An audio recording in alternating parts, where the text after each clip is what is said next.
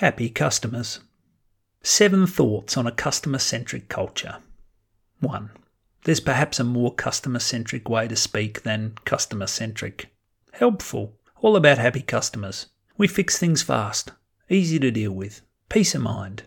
As comforting as a warm bowl of chicken soup, you find the term to suit your customers. But customer centric lives in boardrooms, not always very customer centric spaces.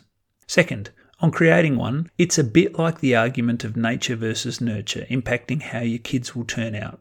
When it comes to delighting customers, I think there's a mix of how much can be policy mandated and structurally supported, and how much comes down to individual choice and common sense. Build for the first, hire for the second. Comply and evolve with the first, clearly expect and reward the second. Both matter. Third, that said, the term culture implies organic, growing from one act into two, from one enactor into more. So seed acts are vital. Who'll go first? And then continually looking for ways to run the inoculation loop across the agar of your activity petri dish to get these positive colonies growing right across your business is the role of the customer obsessed leader. 4. If it's not demonstrated to internal customers from the apex of the hierarchy, it'll invariably fall short at the external customer coalface. It's got to be an all pervasive, non negotiable attitude of, they're all customers, and one that's role modelled by the C suite or best paid in the building if it's to develop as a cultural norm. 5. No matter how much time, money, and sweat you put into crafting the system and driving initiatives to evolve it, you never get to be the ultimate judges of it. That's for others.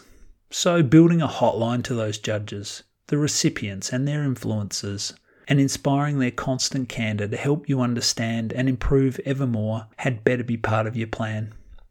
6. It is a bar in perpetual motion, heading north, influenced by so many others in so many spaces, trying, succeeding, failing, and innovating. So, to know where the standard is at and where it's heading requires your broad scanning, lots of irons in lots of fires, and lots of fingers on pulses. It's anti introspective in the first instance, bravely taking your eyes off of that which you think you control and instead peering out there into the big, diverse world. Then it's about coming back to your knitting and looking really closely at every playing surface and articulating joint of your business to see where you can most readily apply the learns that the world just flashed at you. And finally, it is magnetic, which means it's polarizing. Some will love your swag, others won't like the taste of your brand of coffee one little bit, and that's okay. Not everyone will be a customer. It's a tough paradox. Treat everyone like a customer, knowing they never will be developing ever greater clarity about who you exist to serve, want to serve, love to serve, moment by moment. That can be a religion you devote yourself and your team to if you're looking for tomorrow's handsome payday. Thoughts only. What you do to act on them is where the upsides live.